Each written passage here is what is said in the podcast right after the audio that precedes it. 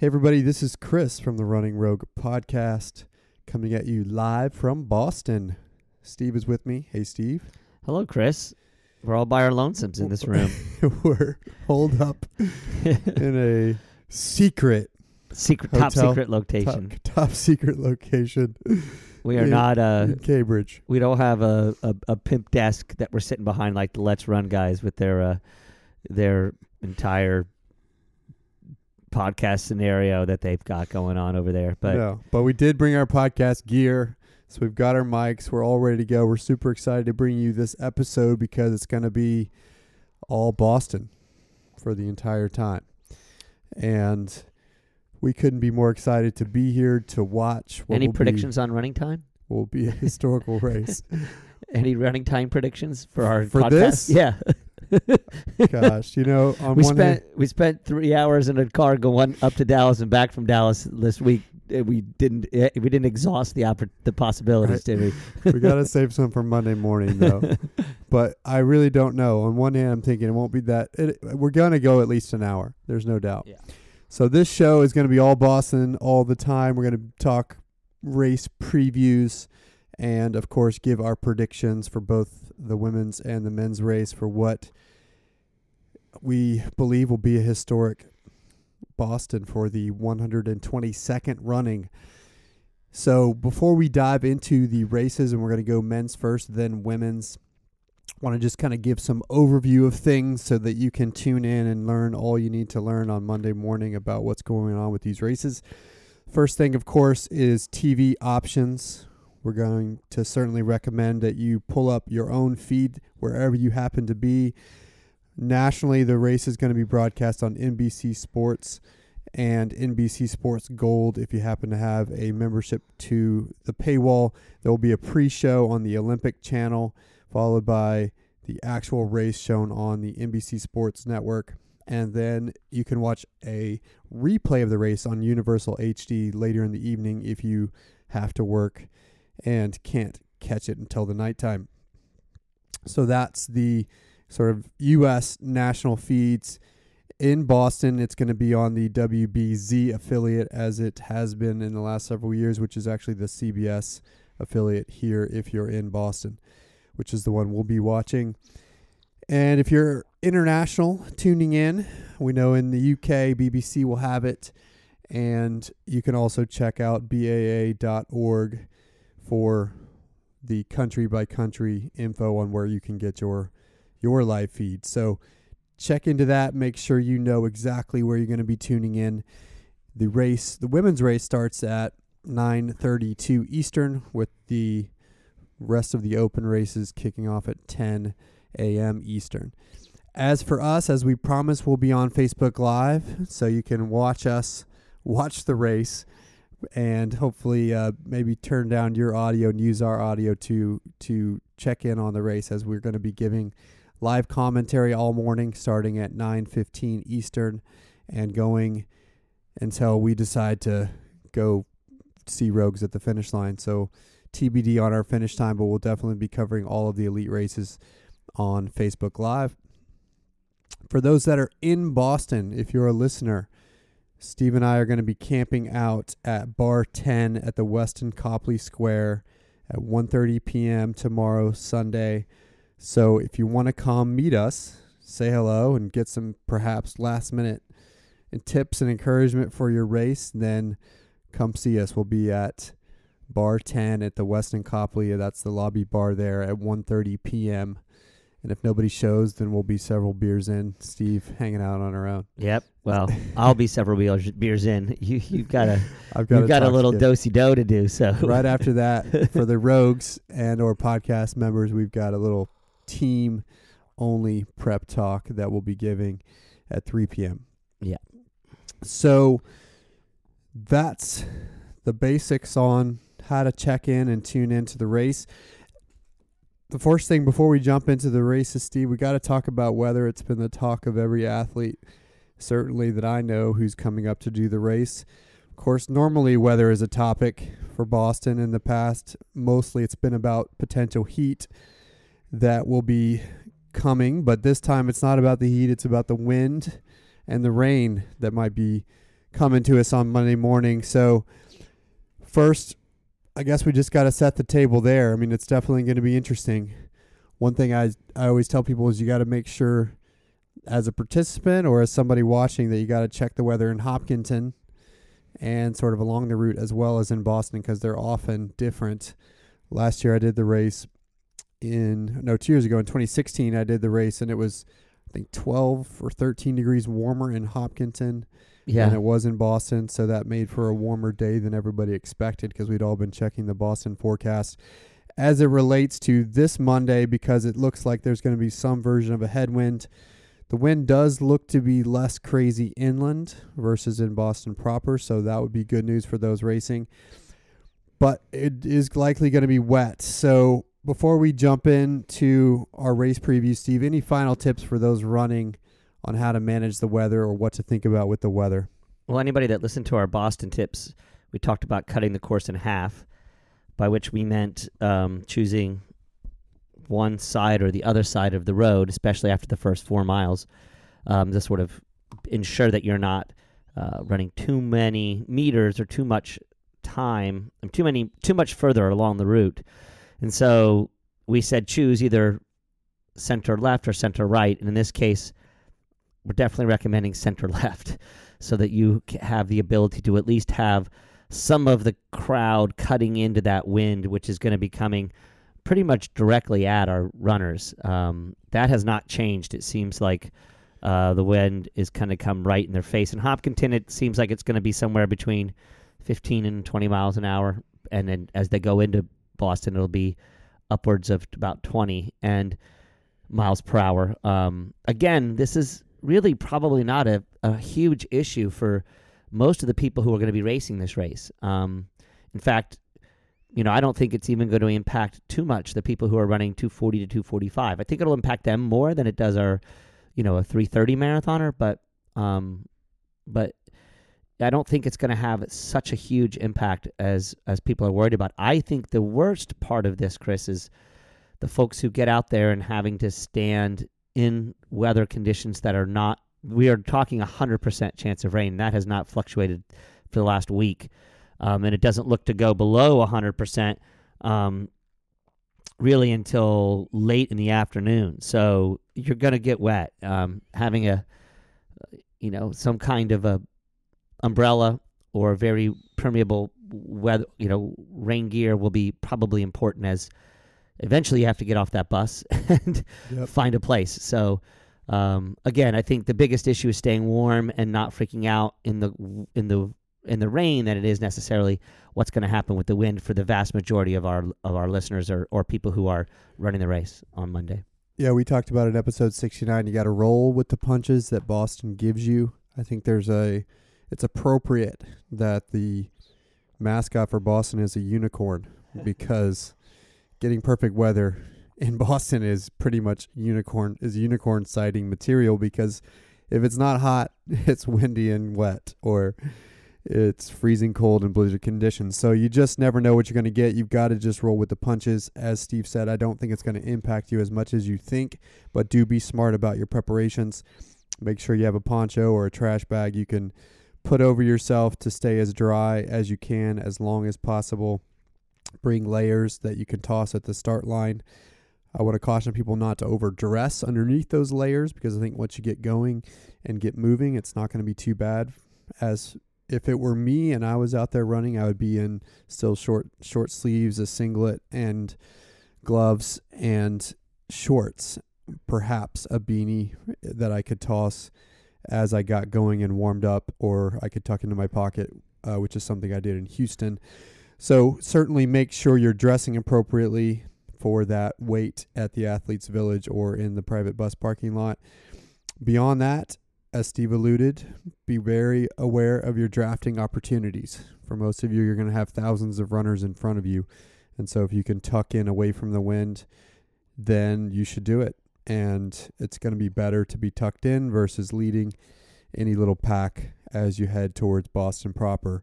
But you know, there was similar weather in 2015 and uh, lots of our runners had really good days that day. We had one 230 marathoner who ended up getting kind of caught out and alone and Yep. running straight into the wind. And his day was tough, but everybody who ran sort of 240 or or slower than that seemed to still have good days in spite of similar conditions. So stay positive, roll with the punches. You've got this. Another thing, Chris. Uh, two other points I want to make. You made some uh, apparel suggestions. The one apparel suggestion I would make um, is if you have never run with a ball cap in the rain, I think you'll be so shocked at how how useful it is. Um, I don't know if I would wear a beanie, but I would almost positively wear a ball cap just in case that rain gets Yep. in your face and in your eyes. You can actually pull it down as low as you can on your face, um, and it really seems to help a lot. So I would highly suggest a baseball cap. Um, and then also the other thing is um, to be in a situation where um, you're paying attention. You know, we always talk about we've talked about tangents in other races, and in this case, it's just picking the bodies in front of you that you think can help you the most. There's a, there may be occasions where, especially for the faster of you guys, where staying back a little bit longer and remembering to to to run a conservative race and not go out so fast is even more important here. You'll be cold and wet and probably feel like you want to get up and go. Please continue to follow the race plan that we suggested and, and, and go out slowly your first four to five miles before you start locking into into race pace. We also believe the weather will probably more impact the strategy, at least as it relates to the elite races, especially the women who are going to be stuck out in it on their own with the early start. I feel bad for those elite women who can't hang with the, the top because they're going to be running solo time trials into a headwind, which is not easy. But that will definitely affect tactics, which we'll talk about as we dive into each race. So let's do that. We'll start on the men's side. We're going to break down the key contenders with the Americans, of course, and then talk about how we think the race will go, predictions, etc. On the men's side, Steve, let's start with the international field. In some ways, this field is tougher than than Galen Rupp faced last year. We've got the defending champion and world champion Jeff, Geoffrey Kirui, who did not have a loss last year and who showed the ability to drop 435 miles at mile 23 in Boston, which is certainly certainly going to be tough to contend with. You've got Tamirat Tola, the Ethiopian, who is was second at the World Champs and has shown to be on form. He also was very confident in the press conferences yesterday.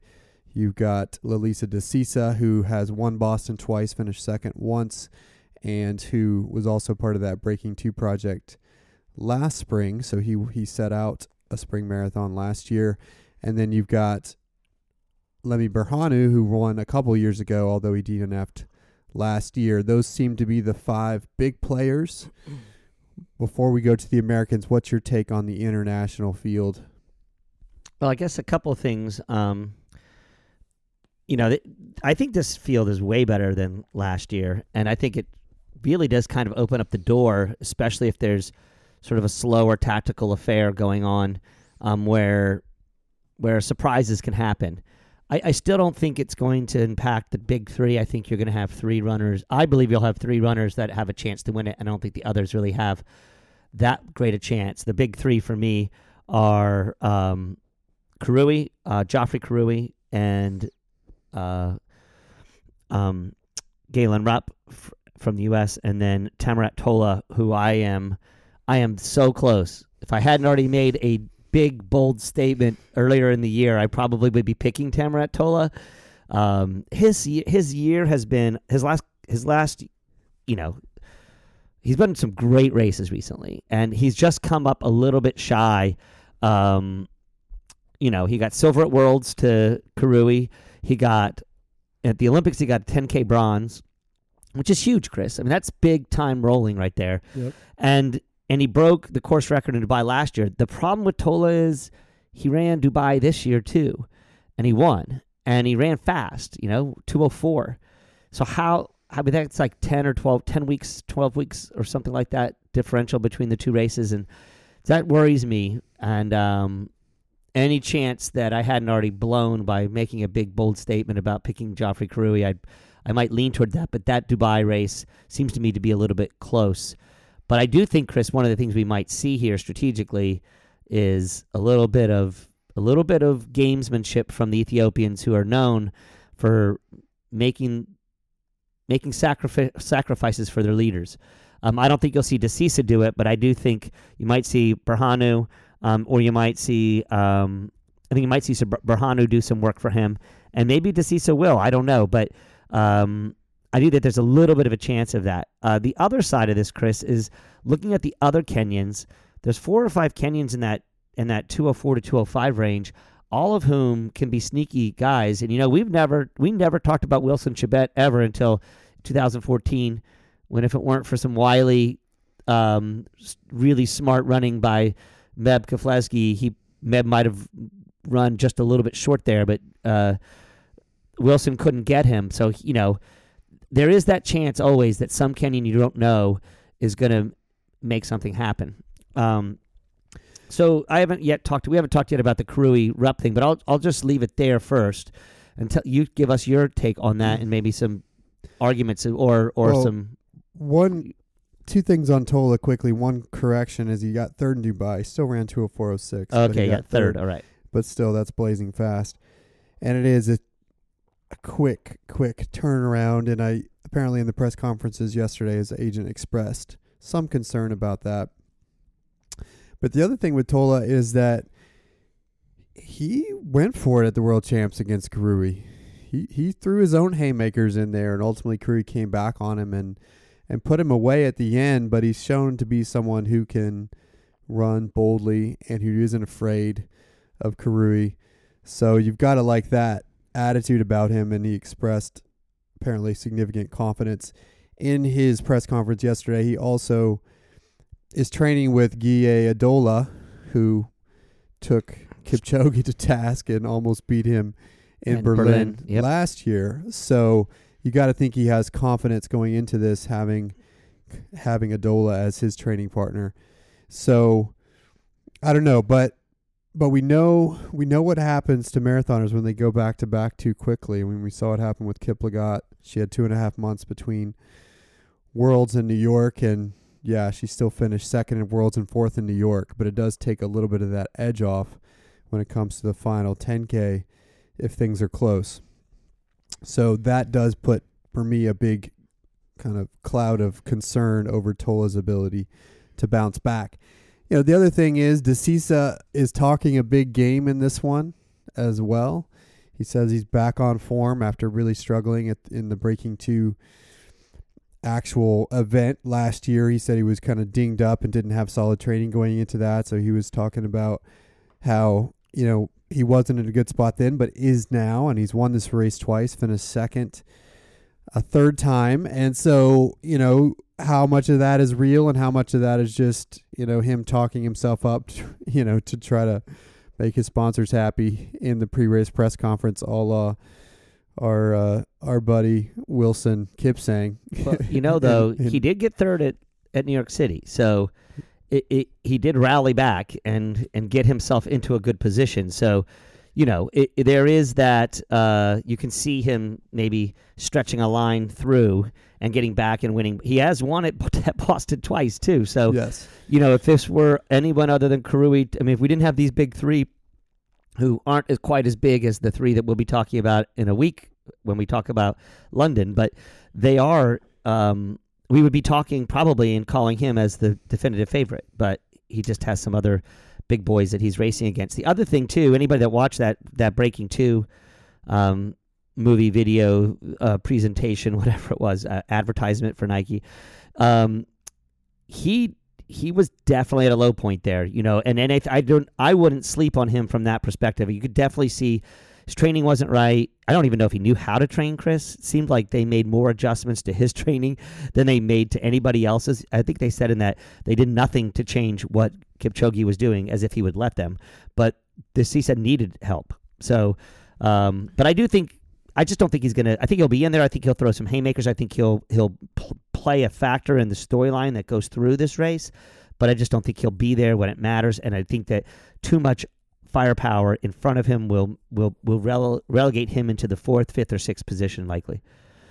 Well, and then of course you've got Berhanu who has won before as well two years ago. So you've got three former champions in this race, plus guys that have finished second and third. So it's interesting to me that it seems like the pundits and the experts are picking Rupp significantly.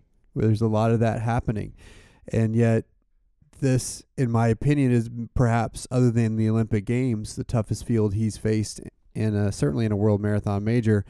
So I don't think it's a it's such a given that Rupp has a chance even to win this thing. So let's talk about Rupp for a second.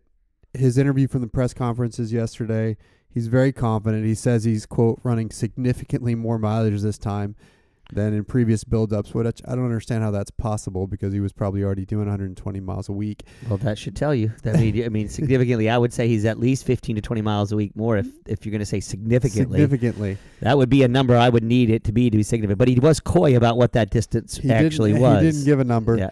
And he also said that he's been able to do some of the speed stuff, the shorter stuff this cycle, whereas in the past cycles he struggled with balancing both the volume and the speed. So and he- plantar fasciitis and right, and other issues. other yeah. so he's yeah. super, super confident walking into this one, says he's fitter than ever. And we know he's racing for the win. He's certainly not one to ever shy away from staying with any move that's made. But can he can he contend with this very stacked international field? Oh, he'll contend. I not only will he contend, I think he's. I don't. I don't call him the favorite because I don't know how you can, how you can in a head to head against Kirui. He was beaten at the same race and beaten, trounced soundly, and then Kirui goes ahead and wins a couple months later the world championship over Tola. Um, I just don't see how anybody can call Galen Rupp the clear favorite based on his coaches or his predictions of greatness in their workouts and what they've done in training. I do think we'll see a ferocious Galen, and I think we may see a Galen that's in better shape and better fitness and more prepared for a marathon than ever. But I don't think it's going to matter. I don't think it's going to make a difference. I think even if they're even if he and Kirui are together turning left on Boylston, I still think it's not possible for Galen to beat him. Now, I do think that that's pretty bold statement there because anybody that would would think that you know Galen could outkick him, but I don't know. Kirui, I don't think Kirui will let it get to that point. But I I don't, and if he does, he might be in trouble. But I still think he'll find a way to win this race. He just seems to have that extra special thing that is necessary to win these kinds of things, Chris. So to me, that then begs the question: Under what scenario can Rupp win? Is there anything he can do aside from Kirui having a bad day, wilting in the rain, or melting in the rain, and, and or wilting in the wind, or or stepping in a hole? Is there something Rupp can do to put him on the ropes? Yes, I do think there is. We saw Kirui on the ropes at the World Championships, and Tola put him on the ropes by making hard pushes from eight from 30k out and hoping and and and holding that for.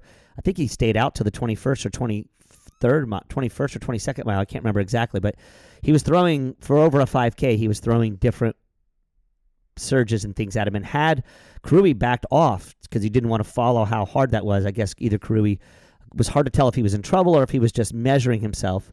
I seem to think that he was measuring himself, but I do think a guy like Rupp has the ability, as he did, if he can run the last five miles at 440 pace per mile as he did at Chicago, then he can get Kirui as far to, as close to the ropes as he possibly can. But he can't. I don't think he can make a move early, Chris. I think he's got to make a move at 21 or so, stay in front of of Kirui and stay and not let him come by him, a la a la Mo Farah on the track in the 10K and the 5K.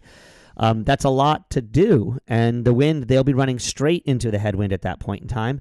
And he's a bigger guy than Kirui is. Even as, as you know, Galen's a tallish guy, but he's pretty lean. But Kirui is a is a slip of a man in comparison to Galen Rupp. And so but I do think that's the way I would suggest, if I were his coach, how to do it is to try to stay out of trouble for as long as he can, to try to stay out of the wind for as long as possible. Try not to take the lead at any point in time, but make it somewhere at the bottom of Heartbreak or coming off the top of Heartbreak and make a long, sustained effort as he did in Chicago. Um, and and run really, really fast. We know, as we made suggestions to all of our athletes, Chris, this last five miles is blazing fast. Um, it won't be as fast on Monday with for the leaders because of the wind, but it still is a really, really fast last bit.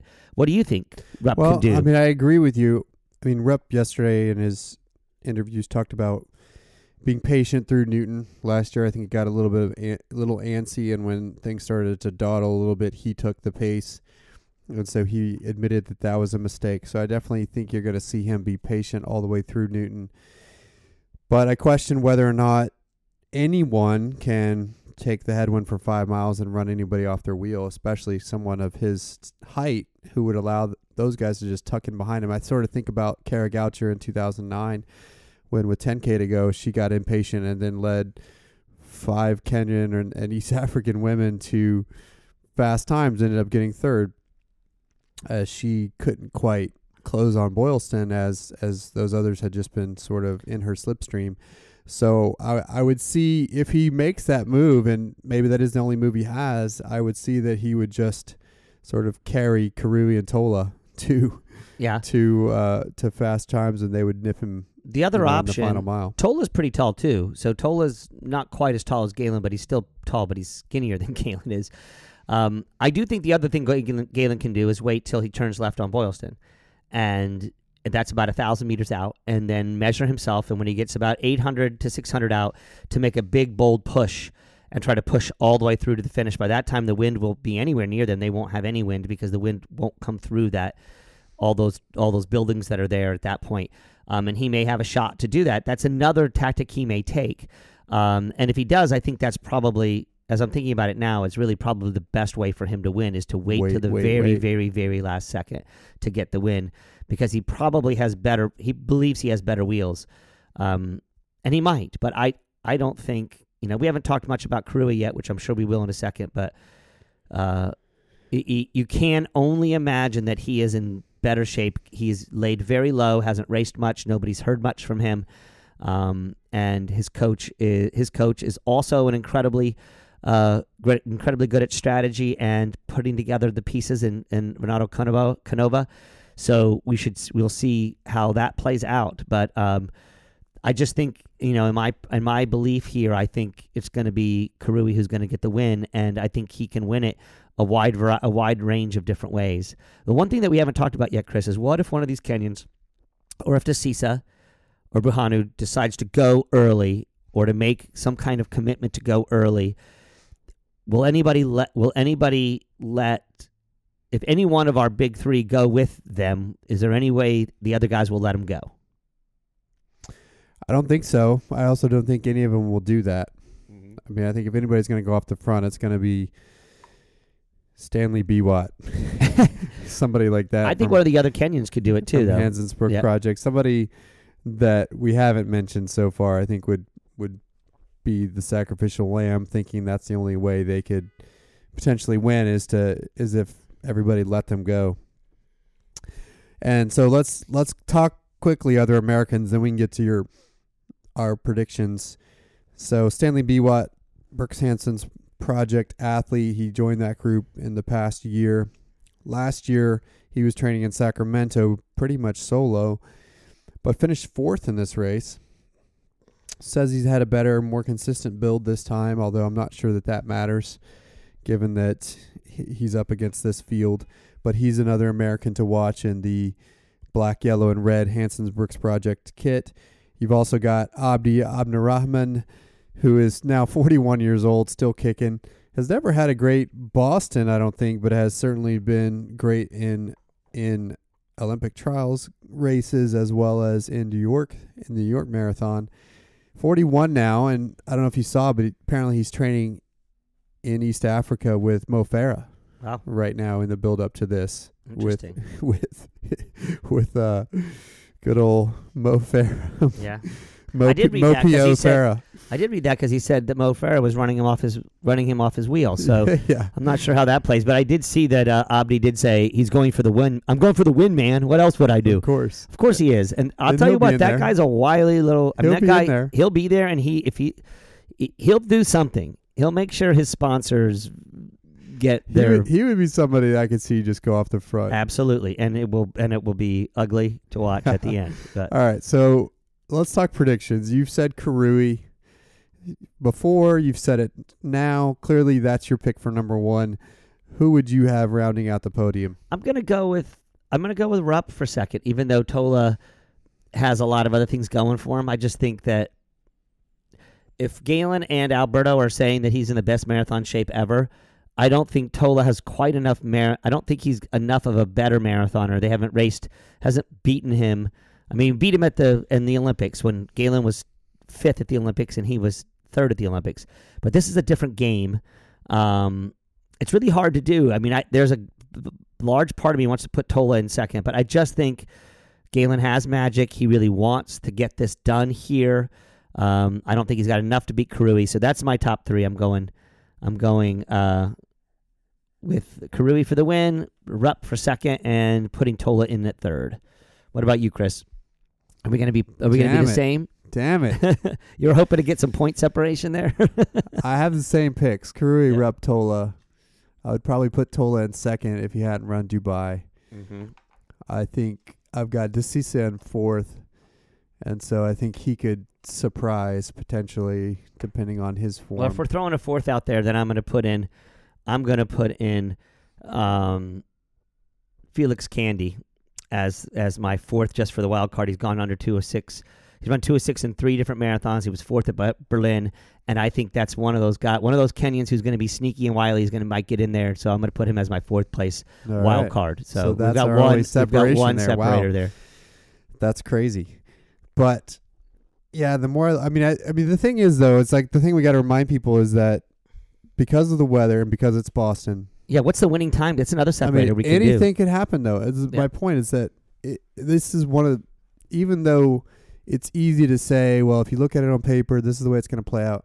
But given the weather, given the fact that it's Boston, anything can happen. And so I feel about as confident in my picks, you know, as I do that it's going to be 70 degrees on Monday. So, so, you know, it's it's it's certainly tough. And even though it seems straightforward, I think anything could really happen, which is why it's going to be so fun to watch. In terms of time, I mean, I think if they run 209, that'll be fast. I agree. I mean, I, I will be shocked if it's under 210. Yeah. I just think the wind and the weather, even if the wind isn't that bad, it's given everybody an excuse not to run fast. Um, and anybody that goes off the front will be chewed up. Now, there is that chance where somebody does get off the front, one of these Kenyans or one of these Ethiopians, and nobody goes with him and he does it by himself. The problem is, is the wind being as tough as it, if it ends up being as hard as it is, it's just going to be too hard to stay away. It'll be like the Tour de France when 80 to 90 percent of the time the peloton catches the lead group with you know a mile to go and then it turns into a sprint. And i think that that's going to happen no matter what as they start to get the details on how far away. The other thing chris that i think is interesting you know when you talk about things being unpredictable when you have a big field that will be running at 210 pace these guys are capable of running five minutes faster you know that's 10 seconds to 12 seconds per mile faster than they're running here. They it'll be like a track race. And i do think the athletes like tola and galen are in a huge are in much better position because of their experience being on a track in tight quarters. Um, and maybe this is a place where Geoffrey Kirui has a big problem um, because he could get tripped from behind. If somebody gets tripped tripped up and goes down hard, that could be something that actually changes this race completely. I just don't see Galen going down. You know what I mean? I just think he's he's got that track pedigree that where bodies are really really really close together running very very fast. He knows how to he's got a great body sense. I don't think that'll be a problem and I think Tola since he's run so well on the track as well, he's likely not to have the same problem. So those are the kinds of things we'll be looking at as separators um, which at the end of the day is kind of like um, you know, coming down and coming down to the last drive the, in the Super Bowl, or coming down to, you know, the the final minute in a basketball game. You know, I think that's what we'll be talking about, and it'll be make for an exciting, incredibly exciting race. Yeah, both of these could go down to Boylston for sure.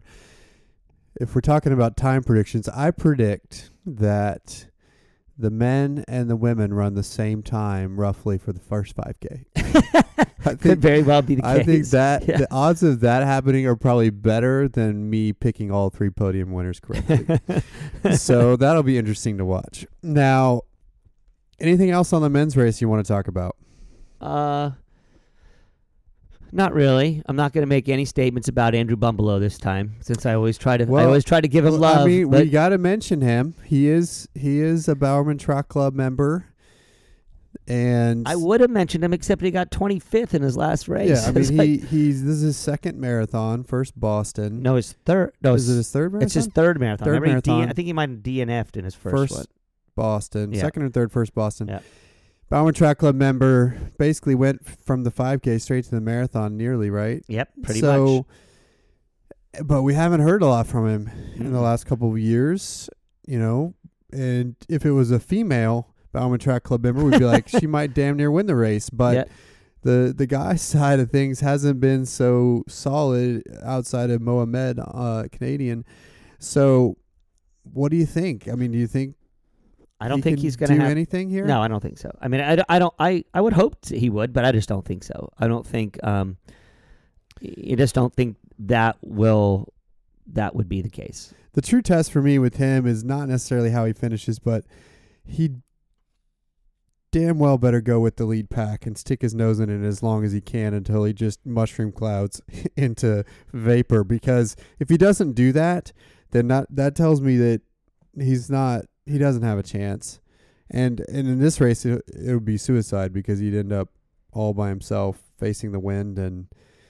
I mean, we've seen we've seen those runners, and typically they're women because they end up having that separate elite start and having to, if they get disconnected from that lead pack, having to run basically solo time trials all the way to the finish line until eventually some guys start passing them later in the race, and that is torture. I mean, you in fact have had elite level women not do Boston specifically for that reason. Or I asked them not to go into the elite field, as we did. Right. Yeah, as You we know, did with Nora. Right. I just said you're, she had elite bib. She asked me a couple times. I think, and I just said, you know, uh, my experience has been that with that women, with the women going first, it's just too hard. You need you. Why not get the aid of the other bodies running around you? It's not a male versus female thing. It's just more bodies there with you. And if you have that option, you weren't going to win the prize money anyway, Nora. Love you, but not that you you know you, you you're a, you're a 245 240 marathoner, not a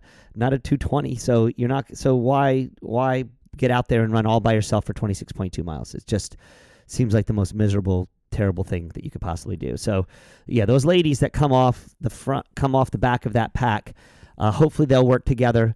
Hopefully they'll make a plan to try to stick together and and and share in the load and hopefully they'll have great days. It also means even for those in that front pack, if they become disconnected for any period of time, it's going to be very hard to reattach.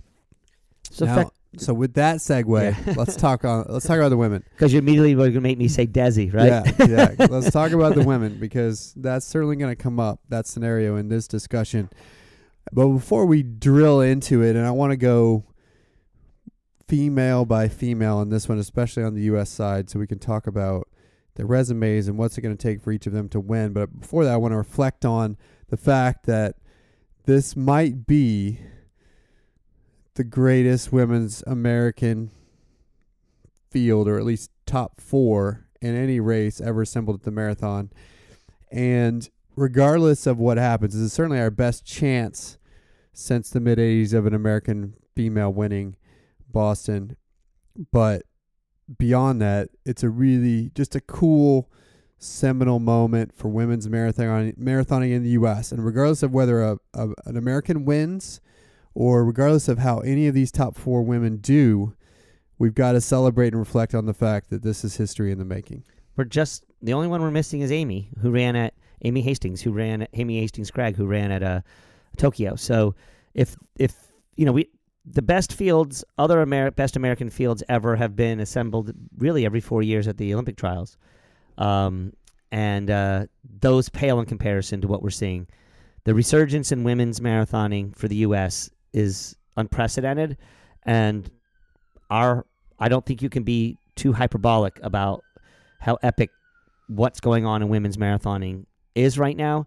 And we know there are a number of other women who haven't even gotten put tipped their hat yet to get into the marathon game that we think will be playing a big, big, B factors in 2020, um, but who haven't yet had their debuts yet. So um, I think this is definitely the best field ever, but I don't think it'll be the best American field in a year, and then in another year it won't. Um, so I think one number one, we should be celebrating this. We should be talking about it, and it seems like people are. Um, it seems that there's enough that that people are getting some energy. Maybe we'll get that elusive ESPN moments. Um, Mm.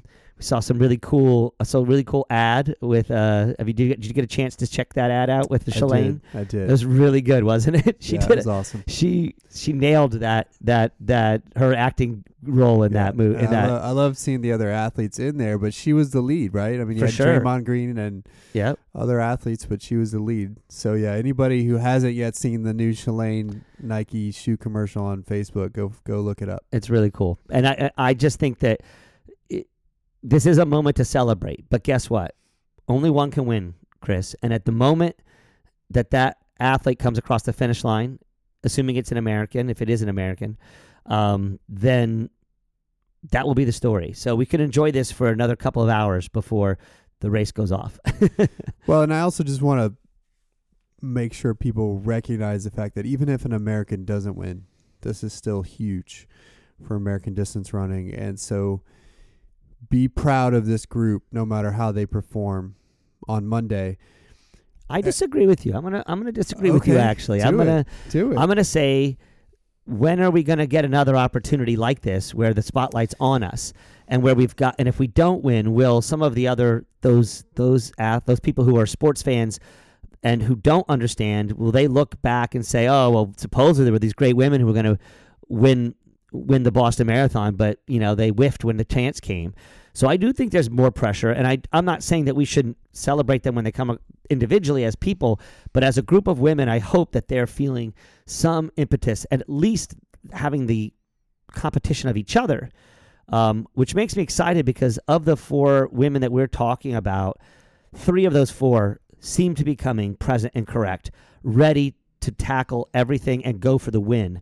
One of the others seems to either be playing a cat and mouse game or she just doesn't have it. And we'll talk about that in we'll a second. see. but We'll see. yeah. All right, so let's break it down. We've got four U.S. women. We're going to start with them this time. Then we'll talk about the international contenders. Four U.S. women, and we haven't even mentioned yet Deena Kastor, who happens to have the the fastest U.S. marathon on the record. She's in the field, but at the age of 45, won't be contending for the win. But we got to start with Shalane, Steve, winner of the New York Marathon, Olympic silver medalist, the certainly the greatest modern day American female distance runner, has a track resume a mile deep and a marathon resume now a mile deep. Has this is I believe her fourth Boston, so she's run here before, made the race in 2014, and got beat by got fifth that year. Got beat by two dopers, known dopers now, Rita Jeptoo and Jemima Sumgong, and I think was probably the, the fastest clean athlete in that race, even though the the the record books only put her in third now. But coming off the New York win, the question was always going to be for Shalane is one, is she going to retire? Two, can she then kind of get if she doesn't get get her head back on straight to re up for Boston, and it looks like she's done that. I, I I think she has. I mean, what Jerry said before New York City Marathon that she had had the best training cycle of her entire life. That is huge for a woman who's been running competitively at a very very high level for over 20 years. She's in the best shape of her life. Was in the best shape of her life 5 months ago. She did have a little bit of um, you know, media obligations and uh, sort of probably for a couple of of weeks after that race probably leading up to the holiday, up to the Christmas holiday, probably was not optimally training, although she was doing all the things she probably needed, and she probably needed to recover from the marathon. We were shocked, Chris, when we saw her run two stellar 3Ks on the track in Seattle. Um, very fast times for um, for any woman, but especially a 36 year old woman who's in full on marathon training mode. So um, the times that she ran are excellent. They'll probably be top five times in the U.S. for the for the year, given that. And, and she did them, you know, probably in the middle of an incredibly hard training cycle, and she got faster on the on the two of them. Obviously, changed the what she was doing from a training perspective. Got a little more wheelie, turned over, um, and then here, Chris, this is the thing that I think is the most important thing about Shalane. I guarantee you there'll be more swagger and more confidence because she has that win. It's like breaking through that kind of a barrier of not being an internationally acclaimed woman marathoner, which she was. She was always someone who people were looking at and hoping would win, but now she's won it, and she won it against one of the two, one of the women we're calling potentially the greatest female marathoner of all time. Um, now, Mary Keitany. Mary Keitany had a bad day that day. She ran into a, a three month surprise. She had a little had had her woman's time come up when she wasn't expecting it. She hadn't had one in three months, and that will definitely throw you for a loop. So we, you know, but but what's crucial here is that Shalane took advantage of that, never was afraid, and when she saw that there might not be something right, she made sure that she did what she needed to. Nobody in this field, in my opinion, is accompli- as is as accomplished as Mary Keitany is. So if any of those women show any signs, Mar- Shalane's going to go after him, and I think she's already in a place where she thinks she can win this thing. It's not. It, it is, and, and when I mean win it, she is probably expecting to win it, with all the rec- recognition that she has as a humble, m- seasoned marathon performer who says the marathon will always wins and that the that the day only brings what the day brings. But I guarantee you she's confident and believes that she can win, and that's something I think is going to be very hard for any of these other women to come up against. Yeah, I mean, she said yesterday in the press conferences that she believes she's as fit as she was going into New York. That they did mix things up a little bit in her training to add some more hill focused stuff for the Boston Hills, but she's confident in her fitness. She also talked about, and she's from Boston area, Marblehead, born and raised, and so this marathon has a special place for her. And she talked a little bit about the pressure that she's carried with that in the past being here, and that she's because of the emotions of it being her hometown and wanting to perform well for that, she's she's maybe carried some emotion and some pressure in the past that she's not feeling as much now because she's got that marathon major box checked on her resume. And also, she's been through it a little bit, so she probably knows how to manage those emotions a little bit more. Seems like she's having fun, and this is all sort of gravy for her career at this point, which I think is a good spot to be. Now, that said, she's not bulletproof. We saw in the Olympic trials in 2016 she fell apart running with her teammate Amy Cragg and ultimately got run down by Desi in that race. So Shalane is not bulletproof. We know that. So my question here to you, Steve, are a couple questions. One, the first is, is Shalane the American favorite? I think she's the favorite. I think she has to be. I mean, the only other person that you could put ahead of her at this point in time, given their, re- I mean, the only other person you could think that could possibly also be in that position is Jordan, um, because Jordan, but because Jordan was in a marathon major and got third, but I just don't see. But but Molly Huddle got third in a in a in a world marathon major. Um, so no, I mean Desi. I think Desi's a step behind. So yeah, Shalane is the favorite in my opinion, um, and she is going to make sure that someone has to run through her to get the Boston Marathon win, whether they're American or they're international. Doesn't matter. They're going to have to go through Shalane to get the win. Um, I do think too. One of the other things is Shalane Watt. I watched Shalane a year ago do the play-by-play on TV. Mm-hmm. Y- y- You, I think that's that. I watched her for three hours talk about the Boston Marathon, and I think that combined with the win is going to make her. She has. She's. She's. You could feel in that how much she missed being out there and being out on that race course, and I think she has had a lot of time and a lot of public time to be thinking about what that race means. And I think by running, winning New York, as you said, she takes sort of the, the, the pressure off, and now it's a fun thing that she can go out and get. That's a really dangerous position to be in when you've got somebody who you think is the favorite, but they feel like maybe they're an underdog in a way. Um, so that's really weird. I just said Shalane probably thinks she's a favorite, but I also think she's an underdog. I don't know how that really plays out, but ultimately, Steve speak. yeah, exactly. There's she's coming into it with a really in a really really good position, one that's I think, a better psychological and strategic position than any of the other women in the race, of all of the women racing. Okay, so then let's turn to Jordan Hasay. Finished third last year in Boston and also third in Chicago.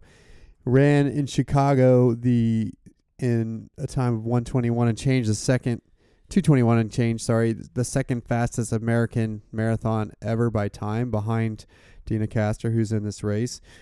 Has proven that the marathon is definitely her event and now has experience on this course, but at the same time has never beaten any of these athletes head to head. Nope. And the question mark for her with me is can she win? Does she have that champion mindset? What do you think? I don't know. We'll find out. T- we'll find out on Monday. Um, I think she has this. It, you know, I, does she have the champion mindset? I think so.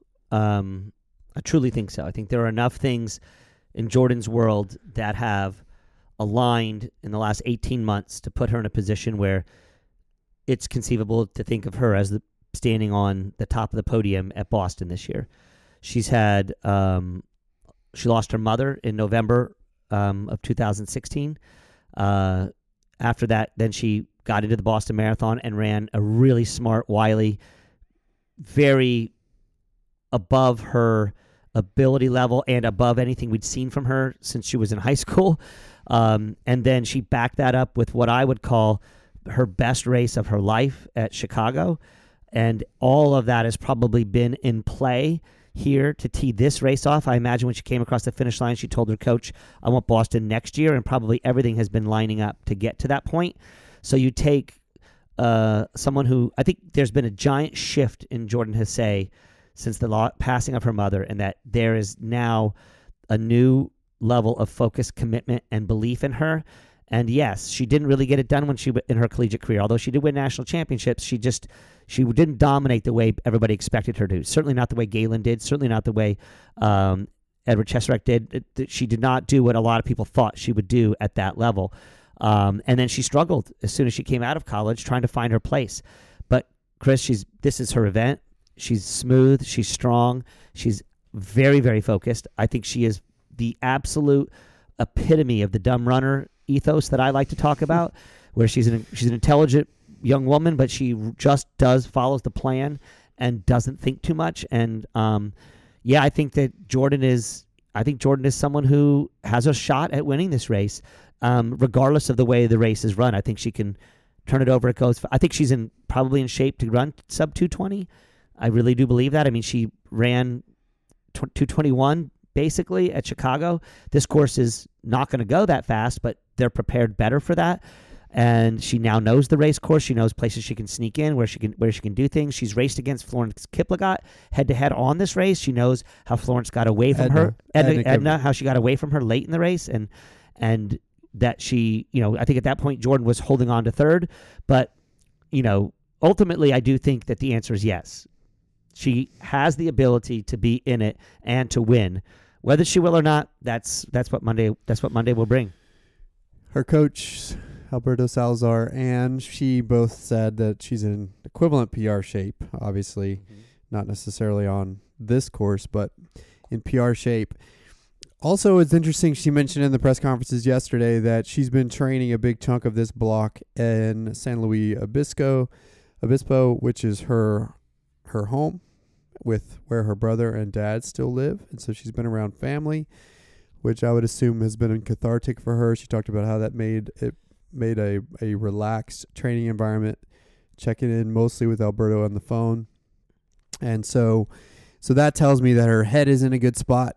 She did have the little niggle around the world half championships that required her to drop out of that race, but she said that was just a week's worth of a peroneal tight peroneal tendon that had kind of flared up. They worked through it, and then she was able to, in the last four weeks, kind of do everything as she had planned. So she missed one long run and a couple workouts, but that was it. So she said no issues with her health with her foot and was very, very confident in her press conference yesterday. So that's Jordan Hasay. Fast already, but can she get it done when the pressure's on at the end? let's go next to Desiree Linden, who is now running her sixth Boston. She's finished second here in 2011, was only two seconds behind the winner in, Ah. a, in a back and forth. What a great race. Great, What a great amazing race. race that came down to Boylston Street. She's been fourth place here a couple of times. Was in this race last year, I believe, finished fifth, and you know is really the only one of these four American favorites that are that is a marathon specialist. In that you take her out of the marathon and she's there's there's she's nothing special at the elite level, but you put her in a marathon, especially a marathon like this that's hilly and that's not paced, and you've got to you've got to account for Des.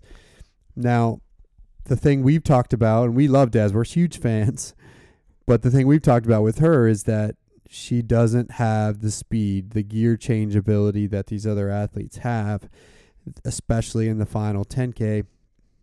So, my question about Des, Steve, is what are some scenarios for her that play to her strengths that will allow her the best opportunity to win this race? I don't know. I mean, I, I've tried to go through a variety of different scenarios. With the wind the way it is, and the way it's going to play out, likely with as it gets the wind will get stiffer as they run into Boston, and they'll be the first people on the road.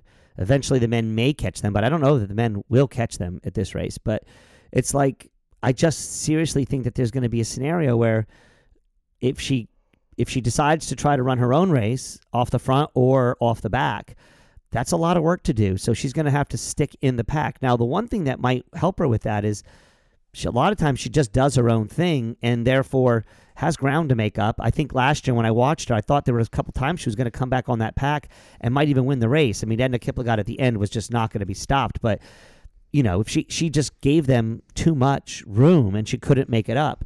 She won't do that this time, Chris. She won't be able to give them that kind of space. And she's not going to be able to run from the back or from the front, in my opinion. So she has to run in that pack. Is that an asset or a liability? It's got to be a liability for her. I mean, to me, the only shot she has is if somehow she could get away and they let her go, and she somehow does a meb, pulls a meb, and and sneaks one in on them and is able to hold them off. But I think with the wind the way it is, to go off the front by yourself in this race is going to be suicide. And yeah, it might make for interesting TV, but if that happens, I think it's only a matter of time before she gets reeled in. So she has to stay in the pack, but then she doesn't have the gear change ability. She can't run five minute miles like Edna Kiplagat did starting right after uh, Newton last year. So, and then she pops off. And in the past, she's been able to yo yo a little bit sometimes, where she pops off if somebody surges and comes back on them. But with the wind, if she ever gets caught out by herself, she's going to be working too much. And I'm just not sure she can regain contact like her style tends to lend itself towards. So I'm worried about that for her. But at the same time, she's a fighter. She talked about in the press conference about how she loves the weather. she likes the bad weather. And if if something happens and others fall away, she will not fall away. She's going to have a solid result I no think matter this what. is so interesting. There was a lot of questions, a lot of statements about the weather at the press conference yesterday. Yep. These ladies don't give a fly, flying flip. They don't fucking care what the weather is. There's not a single one of them that is sitting there worrying about. Now, maybe we did hear two of the internationals a little bit have of some issue worrying about it. Yeah. having some issues. But these Americans have run in every weather condition at every circumstance, and they know everybody is running into the same conditions in the same day in the same circumstances. So it is no benefit to anybody any weather condition. I do think if it had been hot, there would be some people that would have a much bigger, maybe have more of a benefit than others. But I just don't believe that there's anything it's going to be it's going to be a strategic race where people are keeping their eye on each other until somebody makes a big bold move and then it's going to be hang on hang on hang on and see what happens so i just don't i don't see that weather being an, a, a significant issue in terms of uh, somebody just finally somebody one of these four americans choking because of the weather i just don't see that happening Agree with that. And the thing with Desi is I, I think she has the least shot on paper of winning of these four Americans, but at the same time, I think I'd be most happy if she Uh, pulled I, it off. I, I'm not gonna. I I don't know. I think I'd be as happy if Shalane won it because I think that that would be that would be so her that would be so she would become a, a hero to so many people. Um, I would still be happy if Shalane won. I'm just saying Yeah. most happy. cool. I think All I'd be most happy if Shalane won. Fair enough. Anyway, So let's talk Molly Huddle. Fascinating story here. It's only her second marathon. She finished third at New York in 2016. Has been primarily a track runner up until really track and road runner. She's run Track a and lot of road, right, fair enough. Yeah. track and road runner, but not marathon runner. Really up until this cycle, even in you know even in the New York cycle in 2016, it came right off. She came right off the back of Rio, and Ray Treacy, her coach, said that it was pretty much just a bolt-on sort of suboptimal build to a marathon. Then this is really her first dedicated marathon cycle where she kind of did the whole build. And as I've said before in this podcast, it's death, taxes, and Molly Huddle as it relates to U.S. competition she just hasn't been beat on the track or road. She hasn't lost to an American in a road race in six years. She's got 26 U.S. championships. She's never lost in a race to Jordan or Dez. She does have a minus record against Shalane, who's beaten her 19 out of 25 times, but the last time Shalane beat her was in 2011. Of course, they didn't have a lot of overlap because Shalane at the time was running track and then she moved full time to the marathon. But Molly is known as a winner. And so you've got that. She's also incredibly fast, has the 10K track U.S. record, has the road half marathon record. Which she just broke. which she just broke in Houston. So we know she's fast. One oh seven twenty She ran blazing fast in the 15K. Yes. and only one American ever has run faster than for the half, which was Kara Goucher, who ran that on a uncertified course downhill. But she's blazing fast. Those are her strengths.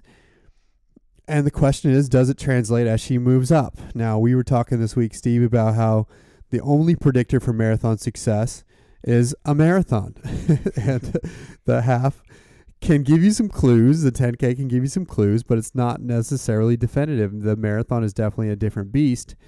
The other thing with Molly, and we listened to her some of her interviews, not only yesterday from the press conferences, but also some recent podcasts she's been on. And she's talking in a way I've never heard her speak, which is sort of very kind of unsure about what her potential is in the marathon. She said things to the effect of, I'm not sure if the marathon will accept me.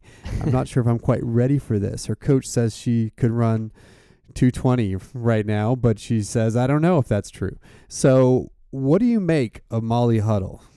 I mean, that's a huge question. Well, the first thing I'll say is, I have no idea why so many of these other pundits are picking her for the win. That's true. To a lot me, of people are picking Molly. I can't conceive of any way you pick Molly better than second in this field. I would put her at third in this field in terms of what I, not. I'm not saying that's my prediction. What I'm saying is that that's sort of where I would place her. I but I think people should place her a bit above Desi because she's had such great races this cycle. But she her 228 at New York City is Chris. It is a soft result. It came off of the Olympic Games. Soft meaning not that It- relevant. It wasn't. It's not as indica- indicative of her marathon potential. I think Molly is definitely potential of a 224, 225, but Molly needs to run a 222 or a 221 in order to be able to run with Jordan and Shalane. Period. And she needs to be able to run 223 to 224 to be able to run with Desi. Period. And we don't even know if she's there yet. We know that she's got the equivalency times, but does she have it? She did more mileage. She ran more consistently. She did the kinds of key workouts that were necessary and essential to being ready from what they say. But you know, Chris, also, Ray Treacy doesn't have a lot of marathon success. He, he as opposed to the coaches that are are you know have athletes that are running for Jerry Schumacher's marathon success. Obviously now is a given. Um, you know, Alberto Salazar is obviously there, and the Hansons have had amazing success with Desi, who has now been at a very high level at many world majors, and so. You know, I just don't see where all this or all this hubbub is about Molly. I I know she's an incredibly fast and she's one of the greatest American distance runners in U.S. history. Period, no doubt about it. But she's not a proven marathoner yet, and to give her that position, it's exciting to watch her race. If she won, Chris, I would be super excited about the sport as well. But I just don't see her killer. I don't see a killer instinct and an attitude that will allow her to overcome the marathon wins mentality. That marathon, she's basically saying she already knows that the marathon's going to beat her, and if the marathon's going to beat her, then I think two other people at least are going to beat her on from the U.S., if not more bodies than that. Yesterday, she was asked would she be happy if she didn't win? And the answer to that question was yes. Well, that and that it. tells me all I need to That's know. exact. That's exactly right. That's a telling statement. Probably one she'll never make a mistake in making again. Not from a pre-race strategic perspective, because I don't think Molly gives two two shits about everybody else. But in terms of the way that you've got to go into a race and the mindset you have to have of being a warrior and not allowing the race to beat you, she's already opened up multiple windows of of scary situations for herself. She's shown chinks in her own armor that, believe me, um, the the marathon gods will shoot their arrows through, and for sure, Shalane Flanagan will have her coaches will have already listened to every single interview there possibly is, so that Shalane, who knows how to destroy people, is ready to do it. Did you notice Jordan didn't make any missteps of that kind of nature? Nope. None at all. There's nothing that Shalane's going to be able. Shalane is going to have to be looking at at Jordan throughout the entire race to try to figure out where her weak spot is, and already Molly in the two weeks prior, three weeks prior to the race, has basically rolled over like a dog and exposed her stomach for the other women to just flay her. So yeah. I just don't see it happening. I mean, I would love for it to happen, and if it does, and she's ascended here, Chris, holy shit, everybody's in deep, deep trouble Right. because if you get death, death, taxes, and Molly Huddle into the marathon, it's going to be It's a real over. problem for It's everybody else. for But sure. I'm not convinced that's going to happen, and she certainly hasn't shown anything in these last two weeks to make me believe that. The what do you think? The other thing, I agree with all of that. The other thing with Molly that I think is going to be challenging for her is that when you see her racing on the track and the road, she tends to do better off of relatively consistent pacing. And I Very think good point. especially faster pacing. So I think she would do better in a paced race on a flat course. You know, I think most of the Americans avoid the Berlins and the Londons and the Chicagos of the world because the paces get too hot for them. But I think Molly would be one who would really excel at those because she does well off of consistent pacing. But this kind of race, it's going to be slow and dawdle for probably 20 miles and then be a crazy fast final 10K is going to be tough for her. I also think it's going to be thrown. They're going to be going faster and slower. I think you'll see some five ten miles out there that that then roll back to five fifty miles. Yeah. That's not something that I think Molly's going to be prepared for. She's got. Especially gonna- over 26 miles. It's going to mess with her mechanics. It's going to mess with the game she plays. Now she'll be great in a field with a lot of bodies around her. Right. She's really good, as Galen is, at being able to handle herself in a marathon in a, in a, in, a, in tight quarters. But the kind of pace changes that are going to happen out there, the running from side to side um, on that course, the way that people are going to be gaming it and and playing each other, um, I worry for Molly and how she's going to handle all that. And she's going in, in my opinion, less in less than optimal in a from a mental perspective. So those are the four American favorites. Certainly, as we mentioned, Deena is also in the race. She's 45 now, but ran 227 to set the Masters U.S. Masters record in Chicago in three years ago. She has been very coy about her goals for this race, but alluded that she'd like to get under 230 and break the 45 to 49 record held by Colleen De Reuck. I think for her, it also wouldn't be a a bad thing to requalify for the Olympic trials, so she could do that if she wanted to, a la Joan Benoit and her consistency there through the years. But but Deena will be someone just to kind of keep an eye on and see how she does. Kellyn Taylor will also be in this field. She finished eighth at New York with with a 229. Doesn't have the pedigree of some of these, but she says she's going for the podium. She'll be the tallest one in that lead pack. Kind of a long, lean, lanky runner. She's been training with Ben Rosario and the Hoka crew. She'll be in the Hoka kit.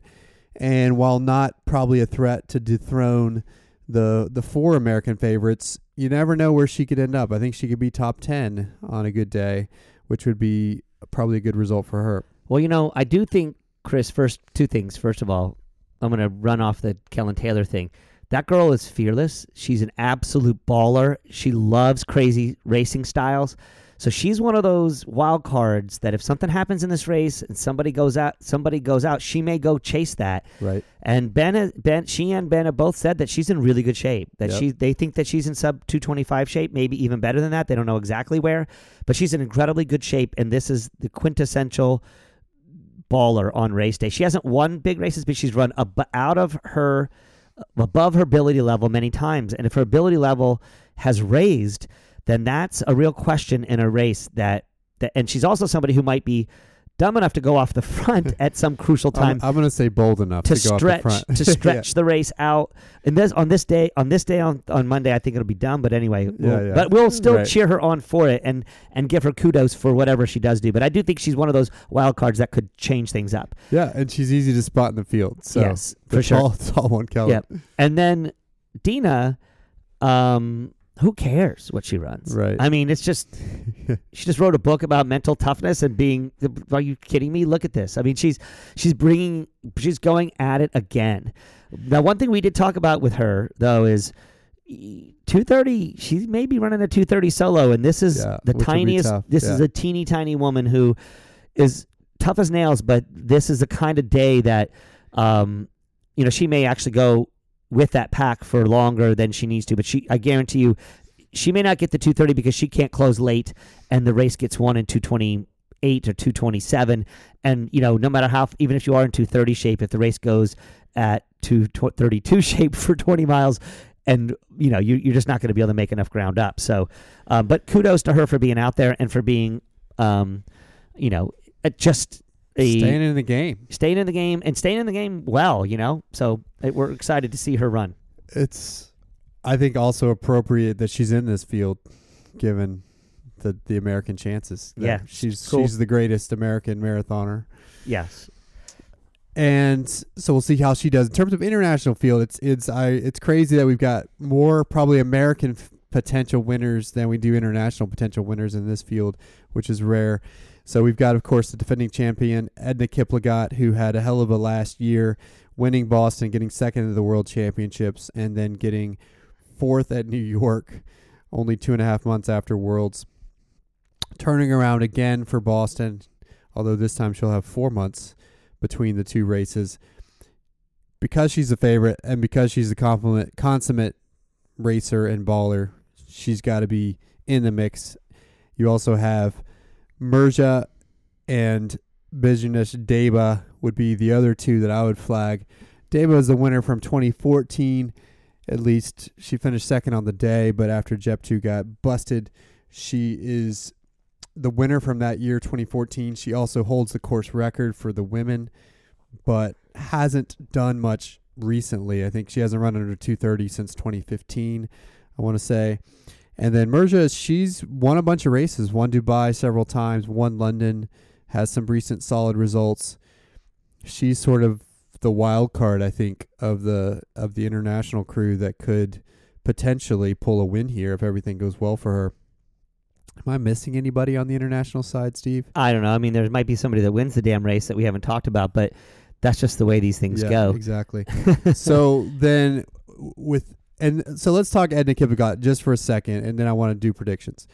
Edna Kiplagat, defending champion, but this is her fourth marathon in 360, I think, seven days. Mm-hmm. so, what is that crazy? Does that you If think it- affect this- her at all? At this point, At, at the age of 38, by the way. Uh, you know, I would say it would affect anybody, and I would say it's a it's a real. There's no way to give her a chance. I mean, heck, there was an outside chance I was going to give Tola the win, and he's run two marathons in that amount of time, right? And Right. um, I think Kiplag, but Kiplagat has been able to do this before. She's done it many, many times, and she should be the favorite. I wouldn't put her as the favorite. I put Shalane as the favorite, but she should be the favorite based on her success.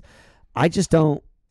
I, I and I do think that she'll she'll be a she'll be a major player in the way that this race plays out. The way that she closed Boston, she obviously loves Boston. She loves the downhill and the way the downhill rolls. Um, but we're but we've got something else going on here that's going to affect both of these international athletes, and I don't think they're going to want to run in this weather. I do not think that the Kenyans or the Ethiopians are ready for 50, low 50s with wind right in their face. Um, and they're going to be negative and rain. They're going to be negatively affected. They both in their press conferences talked about that these were less than optimal conditions. One of them, I can't remember which of the two, basically said this is going to really suck to that to some in some way to that Kip- effect. Kiplagat, I believe. Yeah. So, you know, normally I would say yes, but I just think that the the races that come up against her. She, the reason, the other thing to think about, Chris, here, this is another important part. We didn't talk about this with them with Kirui, but it's a stupid financial decision for an athlete not to come back to defend their title at a world marathon major. Why? Because their appearance fee is super big. And so I think that this is obviously a woman who has her eyes on things other than winning championships. Not that she doesn't want to win titles and win championships, but she's definitely a very savvy businesswoman in the sport. And I think that she's probably here even if she's in optimal condition, she may decide to, she may have decided today or tomorrow at some point in time to mail this thing in and hmm. not worry about it because she got paid a big paycheck to show up on the starting line. I'm not saying that's going to happen, and I don't think anybody should begrudge her if she chooses to. Right. You get to come back, you should take advantage of it. But people show back up to the races they win. Mark my words. Shalane Flanagan will be on the starting line at New York City. I'll be shocked if she isn't on the starting line at New York City. Kissing babies. They're going to pay her so much money that she'd be foolish not to show up. So, um, of course, then that begs the question: What happens if she wins here? Will she come back to Boston again? At what point in time did that law of diminishing returns play out? But anyway, she did say yesterday this was going to be her last Boston. Okay, so which I believe that Shalane, that might be the Shalane case. That is, yeah. yeah that, that, may be the case, but I think that that's another play that goes in there with Edna Kiplagat in terms of thinking through the different strategies that could be at play there. So that's my points. Although, don't sleep on her.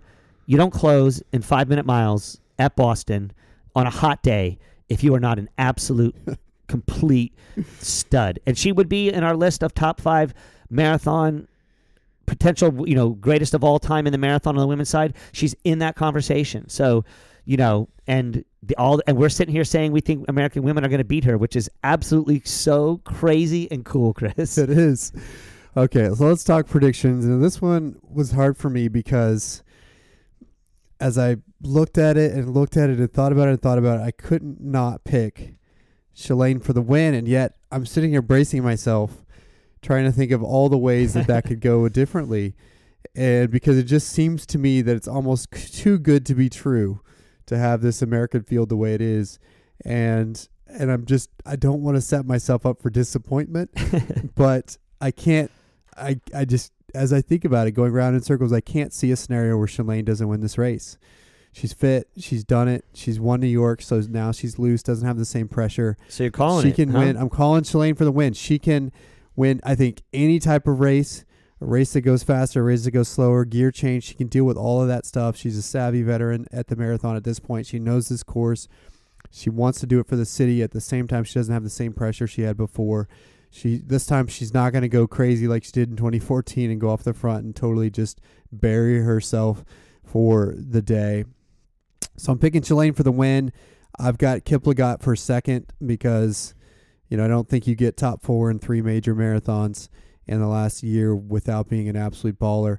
I'm going Hasay for third because I think she has she's I think she's a third place marathoner. That's what she's proven so far in Chicago and Boston last year and I think when the going gets hot racing for the win, I think she'll wilt under the two savvy racers in Shalane and Kiplagat, but I think she's also so talented to not think she could be on the podium is crazy.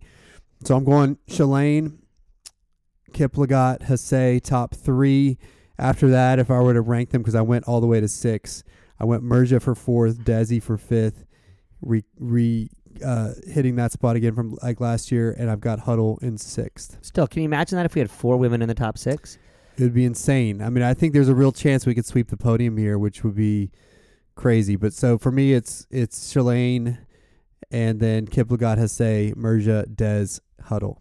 Okay. Well, Chris, I mean, I don't know how in the world you can't pick Shalane Flanagan to win this race, but I'm not picking her to win this race. Of course, you're not. I'm not. Um, thank goodness. I uh, I actually think we're gonna. Sw- I think women are the U.S. women will sweep this. I think Mergia wow. and Kiplagat are. I think Kiplagat's coming for the dollars, and I think Mergia showed in her and the, the intel I got yesterday, listening to those press conferences, I don't think she's going to be able to handle this weather. I think the Americans are going to run this race. Um, I don't know that they're going to run the boss the race from the start to finish, but I think when we get to 16 and the and the, and the climbing starts to happen, you're going to see Americans playing against each other in very interesting ways. Kiplagat will still be in that in that field, and Mergia probably be in that field, but I think somewhere in that zone they will start to drop off, and then you're going to have an epic battle. I think at that point in time, I think Shalane will take the lead. I think Shalane is going to go to the front and do the work. Why? unless Molly does. There's a chance that Molly will go to the front and do the work, and there's a chance that Desi will go to the front and do the work. But I think Desi's too smart. Molly might do it because she just doesn't know any better, but I think she's just also hesitant enough that she'll sit off the back and wait and see what happens. I don't don't don't say that I think there's going to be hmm. four Americans in the lead pushing each other by themselves. I think the Kiplagat and Mergia will be in there, but I don't think I I think it's going to be a pretty amazing pack there. I think Shalane's, and the reason why I'm picking Jordan Hasay to win this race is I think Shalane's going to do more work. And I think there's no chance, there is a 0% chance that Jordan Hasay will do work at any point in time in this race. And I do think that the way that Shalane has run and the kind of athlete that Shalane is will be her downfall in this race. And that she'll do too much work. And that I believe that Jordan Hasay will go by her near the end. I also believe that Molly Huddle will go by her by the end because if Shalane does do this work and she doesn't win, it would be stupid for me to pick her as second because I think more bodies are going to go by her than the one. And so I'm going to go with Jordan Hasay with the win, Molly Huddle for second, and I'm going to put Shalane Flanagan in third place. I'm going to they're going to go US one, sweep. two, three U.S. sweep. It's going to be absolutely incredible. After that, I'm going Kiplagat, then I'm going uh, Desi, and then I'm going Mergia.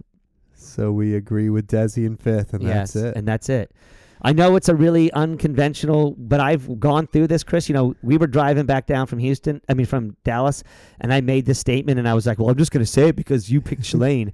but I've actually convinced myself, unlike most of these prediction contests where I make my decision like literally 2.3 seconds before my mouth opens up, um, I actually thought through this one and came up with this strategy where I think that Shalane's race tactics and techniques. Um, the only way it doesn't happen that way is if Desi goes up there and does that work. And if that happens, then Shalane will get the win. Um, if Desi does work, Shalane will get the win. But that's not what my prediction is. My prediction is that Desi won't be there or she won't do the work and that Shalane will do it. Um, and of course, Molly's another question mark in there. And what if Kiplagat takes it? I just don't think Kiplagat's going to take it. I think she's going to be uncomfortable in the weather and she's not going to take it. If she does take it, she won't take it till late. So Mm. anyway, that's my be, pick. It's going to be Those are my picks. fascinating. It's going to be fascinating. But that's the thing to watch as you're watching this, folks, is is who's doing the work and when. Because every time somebody has to be on the front, it's going to cost. That's going to have to. And every time they don't, that means they're going to slow down to 530, 545, 550 per mile. And then everybody's uncomfortable and nobody's happy. And it turns into a completely different kind of race. So this is one of those races that if you've ever watched the men's mile, this is exactly the way men run the mile. But but, nobody but has a marathon. but nobody has a choice in this race because of the way the wind is coming in and the weather conditions and the the the equal level of talent with these women too. It just plays out for just an incredibly interesting storyline. Um, m- much like the men's, but the men's doesn't have as many Americans and it doesn't have as much. There's just clear, definitive three, in my opinion, on the men's side in terms of with a fourth in Desisa being so great, but it's just going to play differently in the women's race because there's they're Americans, they know each other, and this is serious, serious. This is more than money, right? For the Americans, it's something Yeah. way more. This is they're riding a wave, and the woman who takes this win will be will their career will change more than any other athletes. In my opinion, there'll be a completely different storyline about Americans women's marathoning after this race, and the woman who wins this race will be the key player in that. And I think it's going to be Jordan. And I think at that point in time, you're going to have a new queen of the marathon, and she's not going to give it up. As I think Jordan has an ability and the chance to win an Olympic gold medal. And she's the only woman in that field, in this field, that I think has the ability to win the Olympic gold medal for the United States. That's why I think it's time for her to show up, and she will show up. And we haven't mentioned yet, but Lisa Rainsberger was the last American to win Boston in 1985. So it's been 33 years. Before money came into the game, right? That was the last year w- w- Yeah. before they had prize money starting in 86. And then the internationals have won ever since. So we'll see. We've got our best chance. It's going to be exciting, but it's it's not a done deal because I could imagine scenarios where Kiplagat or Mergia win this race. Absolutely. And Actually, so- most people will think we're absolutely foolish and that we're we're we're, we're making predictions with our hearts, which we might be. But I just that that press conference changed. I had Kiplagat. At, I had Kiplagat probably for the win all the way up until I mean, she was still. I was still trying to decide the scenario. Once I heard their interviews, Chris, I was like, okay, here's the scenario where this can play out the mm-hmm. way I think it's going to play out. So, U.S. sweep would be insane. yep. The other side note on that, by the way, is that some people will say about the men's race that Rupp could be the first American born American born champion since Meyer in '83, and I just want to say that's a bullshit thing That's weak because sauce. Meb is the damn American, and I don't care he, where he was period. born. Who gives a shit? He was raised in our system, and he's he's You, you could, know, whoever wants to, to- say that to can go splice that- fucking make America great again. Yeah, okay, you guys go ahead the- and make America great Splice again. it that way is bullshit. so Meb is an American, was an American. 2014 is the last time a man, American man, won this race. So don't let them splice into that 83 bullshit. But anyway, I digress, and we've got to wrap this one. So thanks for listening. If you've gotten this far, come see us. If you're in Boston at the Westin Copley at 1:30 in the Westin Lobby Bar, Bar 10, and tune in on Rogue Running Facebook, Facebook Live at 9:15 Eastern on Monday, and we'll be live commentating. And as Steve, we've said, it's going to be awesome or it's going to be a total disaster. But if we suck, we're going to roll with it. if we suck, go back to the Yeah, go back to your normal feed. If we suck, you don't have to watch. exactly. so we, we maybe, won't be in our underwear, right, we Chris? won't we be. won't be in our underwear. We- yeah. we uh so we'll see We- we're excited but also this is our first time so it's a complete and total experiment but anyway thank you all for listening we'll talk to you guys on monday. This has been episode 70 of the running rogue podcast